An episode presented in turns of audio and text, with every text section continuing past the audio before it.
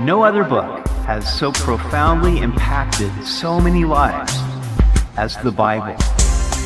Welcome to Simply the Bible, the Through the Bible teaching program of Pastor Daryl Zachman of Calvary Chapel, Treasure Valley. Today we see where the Lord will judge his rebellious people, but his servants shall dwell in the land to be blessed. God will create new heavens and a new earth. We hope you join us as Pastor Daryl continues in Isaiah chapter 65 on Simply the Bible. In chapters 63 and 64, Isaiah cries out to the Lord for his salvation, even though he knows that Israel has sinned and is not worthy. Chapter 65 is God's response to Isaiah's prayer.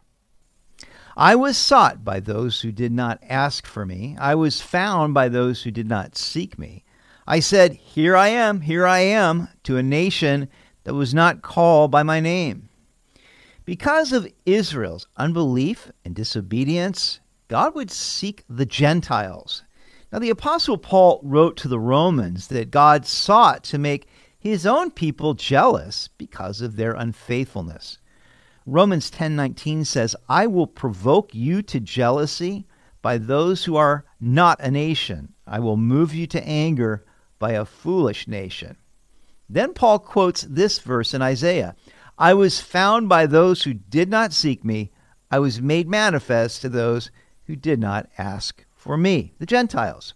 Verse 2 I have stretched out my hands all day long to a rebellious people who walk in a way that is not good, according to their own thoughts, a people who provoke me to anger continually to my face, who sacrifice in gardens and burn incense on altars of brick who sit among the graves and spend the night in the tombs, who eat swine's flesh, and the broth of abominable things is in their vessels, who say, Keep to yourself, do not come near me, for I am holier than you.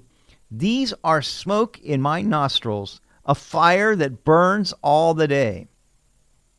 Now God stretched out his hands all day long, waiting with loving and open arms for his wayward children to come back to him.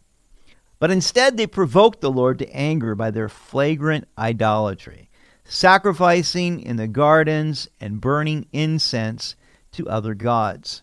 They sat among the graves and spent the night in tombs.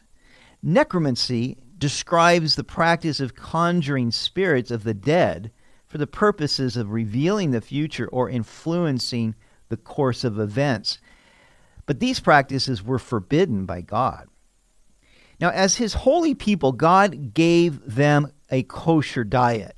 They were forbidden to eat pork, but they ignored God's law and ate it anyway. They also drank the broth of unclean things. They may have thought that since they weren't actually eating the unclean meat that they were getting away with it, but God looks at our motives as well as our actions. They were disobedient, yet they considered themselves superior to others. They snubbed strangers and foreigners, saying, Keep to yourself, do not come near me, for I am holier than you. But God said, These are smoke in my nostrils and a fire that burns all day. Matthew Henry wrote, Nothing in men is more odious and offensive to God than a proud conceit of themselves and contempt of others, for commonly those are most unholy of all that think themselves holier than any. Verse 6 Behold, it is written before me, I will not keep silence, but will repay, even repay into their bosom. Your iniquities and the iniquities of your fathers together, says the Lord who have burned incense on the mountains and blasphemed me on the hills. Therefore, I will measure their former work into their bosom. The Lord has said that vengeance belongs to him, and it is his to repay. The day of reckoning would finally come. Now, God is patient and slow to bring judgment, but we must never mistake his patience for his approval. God judges according to the things that we have done. And that's why it's so important for us to confess our sins and turn from them so that God will forgive us and forget. Thus says the Lord, as the new wine is found in the cluster, and one says, Do not destroy it, for a blessing is in it, So will I do for my servant's sake, that I may not destroy them all. I will bring forth descendants from Jacob, and from Judah an heir of my mountains. My elect shall inherit it, and my servants shall dwell there. Sharon shall be a fold of flocks, and the valley of Achor a place for herds to lie down, for my people who have sought me. Now, even though many of them deserve God's judgment, he would save a remnant. Now, this will happen during the millennial kingdom, and God will sift them. He uses the metaphor of a grapevine with one cluster of grapes. The vine dresser may think that it is not worth keeping the branch for a single cluster, but someone says, Do not destroy it, for a blessing is in it. Likewise, God will not destroy the entire nation, He will find good and save some. He would save the descendants of Jacob because of his promises to the patriarchs. Now, the valley of Achor was the place where Achan and his family were judged when he took of the devoted things in Jericho and hid them with his own stuff. Achor means trouble. But in the future, the valley of Achor will be a place for herds to lie down. In the place where Israel once experienced trouble, God will give them hope. They will sing for joy in the place where they once had mourned. God is able to give us beauty for ashes and turn our troubles into gold. He takes those places of failure and sadness and turns them into places of hope, joy, and singing for those who trust in Him and who serve Him.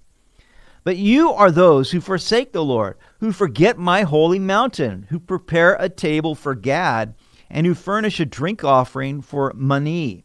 Therefore I will number you for the sword and you shall all bow down to the slaughter. Because when I called, you did not answer. When I spoke, you did not hear, but did evil before my eyes, and chose that in which I do not delight.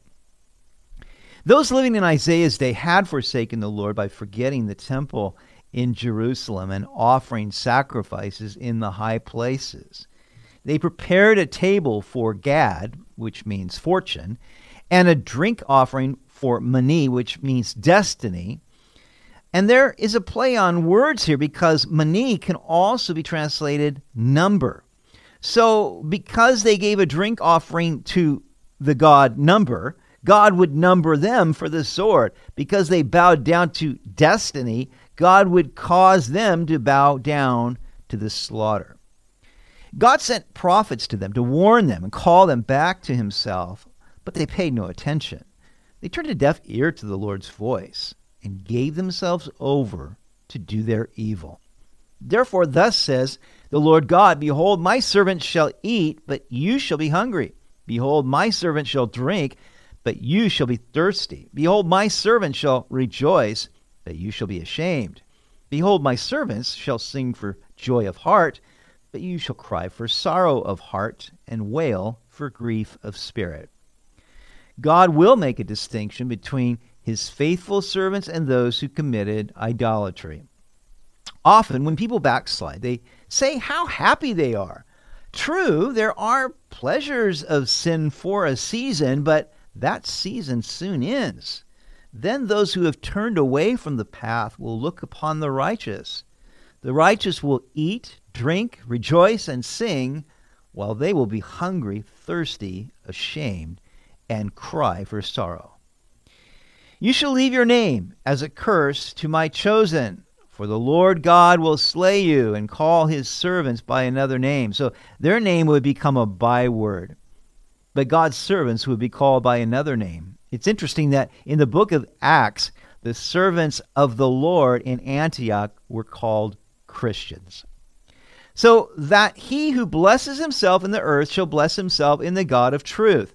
And he who swears in the earth shall swear by the God of truth, because the former troubles are forgotten, and because they are hidden from my eyes. So, in the future, those who bless themselves will bless themselves by taking an oath in the God of truth, the Lord, rather than in the names of their false gods. And God will forget all of these former things, their former idolatrous ways. For behold, I create new heavens and a new earth, and the former shall not be remembered or come to mind. Isaiah mentions this several times in his book. It's a wonderful thing. It will happen after the millennial reign of Christ, where God creates new heavens and a new earth. But be glad and rejoice forever in what I create. For behold, I create Jerusalem as a rejoicing, and her people a joy. I will rejoice in Jerusalem and joy in my people. The voice of weeping shall no longer be heard in her, nor the voice of crying. And no more shall an infant from there live but a few days, nor an old man who has not fulfilled his days. For the child shall die one hundred years old, but the sinner, being one hundred years old, shall be accursed. So, what will happen during this millennial period? There will be people who survive the tribulation period and enter into this millennial reign of Christ, and they will even have children. And so those people will be born, but it will be a lifespan as it was prior to the flood, where people would live like 800, 900 years old. And so it's just going to be a whole new order of things. Now, those of us who are either raptured or we die and then uh, have our resurrected bodies, we will have immortal bodies, so we won't be dying, but uh, there will be those that are born during that period, and they will live a long life. They shall build houses and inhabit them. They shall plant vineyards and eat their fruit. They shall not build and another inhabit. They shall not plant and another eat. For as the days of a tree, so shall be the days of my people, and my elect shall long enjoy the work of their hands. It's interesting that we were in the Garden of Gethsemane in Israel here recently, and there are olive trees there that they think are a thousand years old. And so, as the days of a tree, so will be the days of man. They shall not labor in vain, nor bring forth children for trouble, for they shall be the descendants of the blessed of the Lord, and their offspring with them. And it shall come to pass that before they call, I will answer, and while they are speaking, I will hear. So, before there was this interruption in the communication, God was speaking, but they weren't listening because sin was cutting them off. But in the millennial kingdom, it's going to be such that you just think something and the, the answer is there. God is answering his people. There will be this unbroken communication. The wolf and the lamb shall feed together, the lion shall eat straw like the ox, and dust shall be the serpent's food. They shall not hurt nor destroy in all my holy mountains, says the Lord. So, this whole new order of nature where the wolf and lamb feed together and the snakes won't hurt anymore. So, ladies, you don't need to worry about snakes anymore. They won't be poisonous, they won't hurt on God's holy mountain. It's going to be an awesome place to live, and I don't want to miss it. I'm looking forward to this, and you should be too. You've been listening to Simply the Bible, the Through the Bible teaching program of Pastor Daryl Zachman of Calvary Chapel, Treasure Valley. For more information about our church, please visit our website at calvarytv.org. That's calvarytv.org. If you have any questions or comments, please contact us through our website. To listen to previous episodes, go to 941thevoice.com or check out our podcast on iTunes or Spotify, and please leave us a review. Next week, we will see that Isaiah concludes his book by commending the contrite and rebuking hypocrisy. The Lord will vindicate his people and bring indignation on his enemies. We hope you'll join us as we continue teaching through God's Word on Simply the Bible.